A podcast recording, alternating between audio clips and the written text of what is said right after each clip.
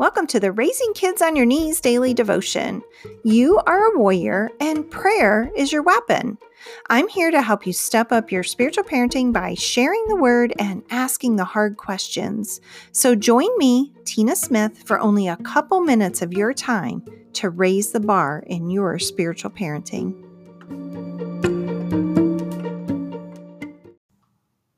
I want to give you a heads up today, guys.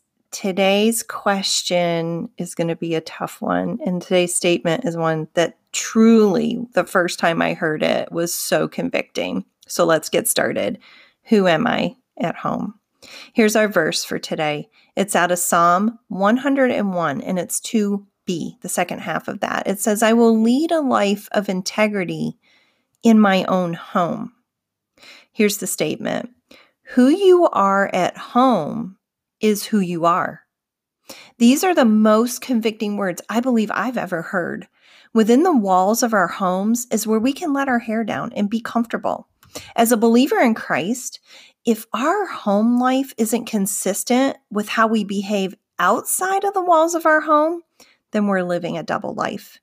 We are definitely not fooling our kids because they see right through the hypocrisy. Being the same person at home as we are outside of our home is walking in the utmost of integrity. Here's something for you to ponder today. Are you the same person at home as you are in public? Let's pray.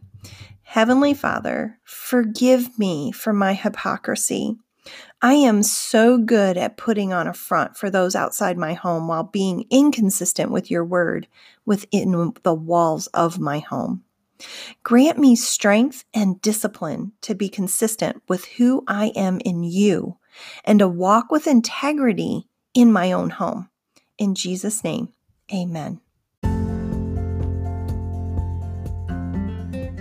This has been the Raising Kids on Your Knees daily devotion. You can find this devotion as well as other parenting tools at raisingkidsonyourknees.org.